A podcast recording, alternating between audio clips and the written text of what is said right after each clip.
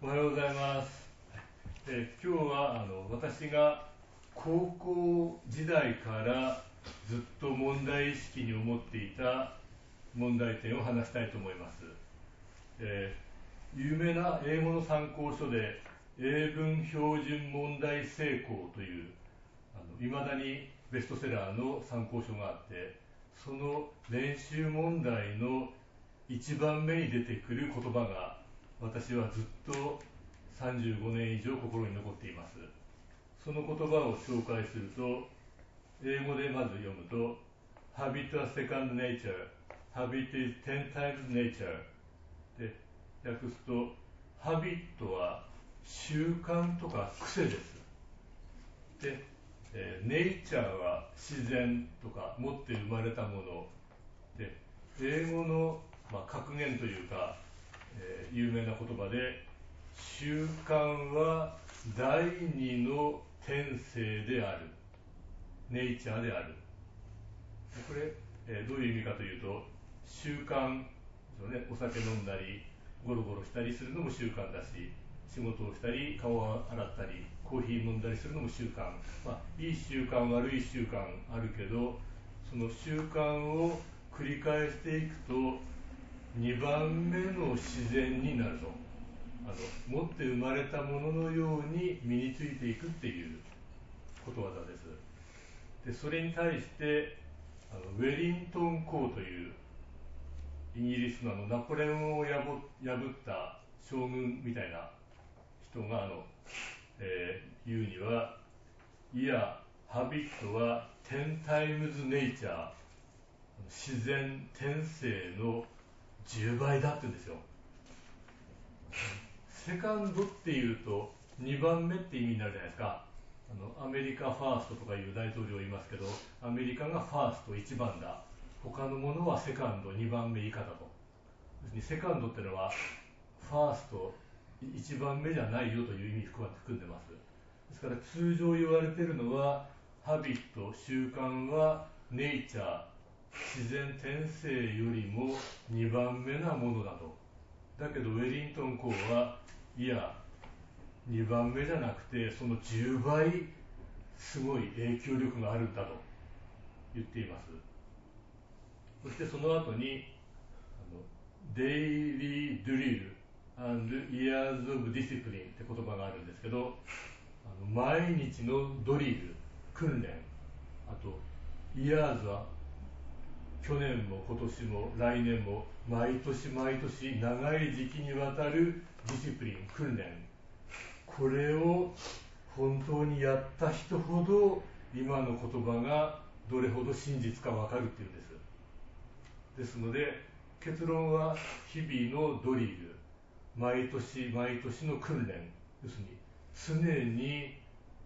ドリル。あの訓練し鍛錬していくことが必要だという文になってるんですよ。だからこれってすごい人間の大きな問題を表してるなとずっと心に引っかかっていました。でもちろんあの東洋だとネイチャー自然ありのままが大事ってよく言うじゃないですか。作り事じゃなくて。でもこれ皆さんどう思いますかね？自分が自然のままにしてるとだらっとして結果失敗だってこと多くないですか？だからなんかありのまま自然天性がいいなという意見は東洋では多い。けど自然のままにしてるなというのもまずい気がする。これどういう問題なんだろうとずっと思っていました。でここでその後いろいろ勉強して人間にはぱりハビット妙な癖があるんだと思います。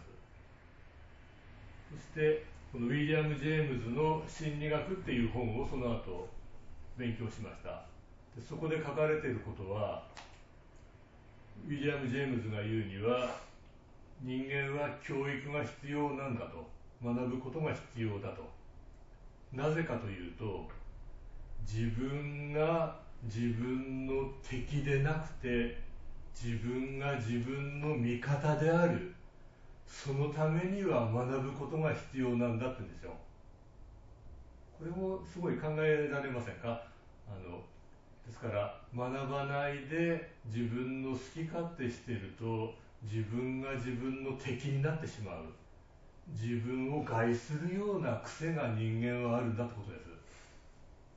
私はこれすごい深い洞察だと思います。そしてその心理学って本でジェームズが言うにはよくあのキリスト教でも仏教でも悪いことすると地獄に落ちるっていう地獄の話があるじゃないですか。キリスト教仏教に限らず。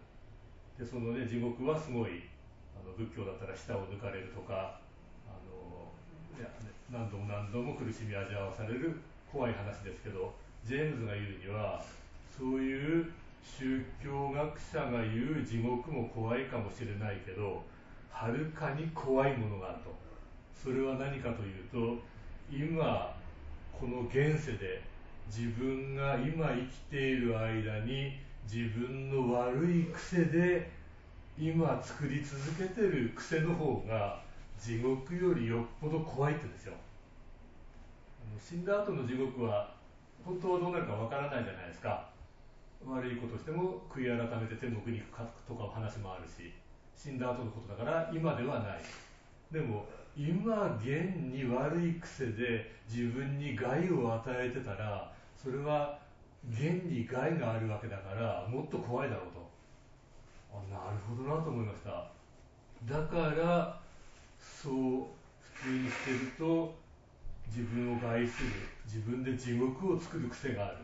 そうならないために人間は日々のドリル毎日毎年の訓練が必要なんだよというふうになります。でここであのじゃあ東洋の人はどう言ってるかというとあの300年前の貝原益賢さんが言うにはこれも、平和な江戸時代の人ですけどもあの何言ってるかというと人間が自分の欲望のままに普通に生きてると自分を害する傾向自分の生命を台無しにする傾向があるんだとも言ってるんですよ。300年前に。だからこれ西洋東洋に限らず自分が思う自然にしている自分が思う楽にしていると実は貝原危険は自害する包丁で首を切るという例えが出てますけど極端に言うとそういう傾向があるんだと。だから生命を養うことを学ばなくちゃというので養生訓というのを書いています。でさらに遡るとそれより2000年前の紀元前300年に孟子っていう中国の古典がありますけど孟子の中で、えー、孟子がそれより前の先人の言葉として繰り返しているのが天が下す災いは逃れることができるかもしれないけど自分で作る災いは逃れられないと。2回その言葉孟子は引用しています。だからこれもどういうことかというと自分で自分に災いを作る癖があるんだと。東洋西洋2000年前か今かにかかわらず。というので学んでいこうよと。でここでまた孟子は怖いこと言っててあの人間はともすると成長を願って農作物のを引っ張ってしまう。農作物を成長しようと成長を助けようとして引っ張ってしまって結果枯らしてしまうこの例えを助長という言葉の語源なんですけれどもこの例えを述べています。相手を成長させようと引っ張って殺してしまう。相手のために良かれと思う気持ちが害することになる。そしてこの助長をしていない人はほとんどいないと述べています。これも恐ろしい言葉だと思います。ですから普通にしていると成長を促そうとしてそれを害する殺すことをやってしまうその癖があるのが人間だと言っています。じゃあどうしたらいいんだという話で私も35年悩んで今の結論はこの癖はもう本当に人間に深く根付いてるんで生まれた後に学ぶ知識や方法では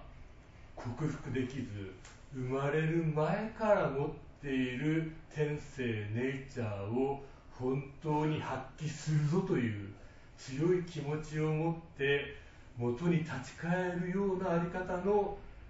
ドリル訓練を一瞬一瞬やっていく道があるということにやっと気づきました。それが今座っている時でもその在り方を貫くだけで変わります、えー、生まれる前あの胎児赤ちゃんとなる前の胎児の頃から持っている生きる力動き心のエネルギー。それは今も続いています。本来持っているものが発揮できないはずはないんだと強い気持ちを持ってそこに立ち返っていく、まあ、具体的にはこれが一番大事なことだと思っています。でそれを例えば座禅で足を組んで座っている時にも一番大事だし正座をする時にも大事だし椅子に座って仕事をしたりコーヒー飲んだりする時でも大事だしこれは一番何をしている時でも大事なものだと確信しましてそれを本当にやっていこうというのが私が皆さんにお伝えして一緒に具体的に実践していきたいと思っていることです、まあ、これを具体的にこれからあの体で説明しますのでやっていきましょう、はい、ありがとうございます。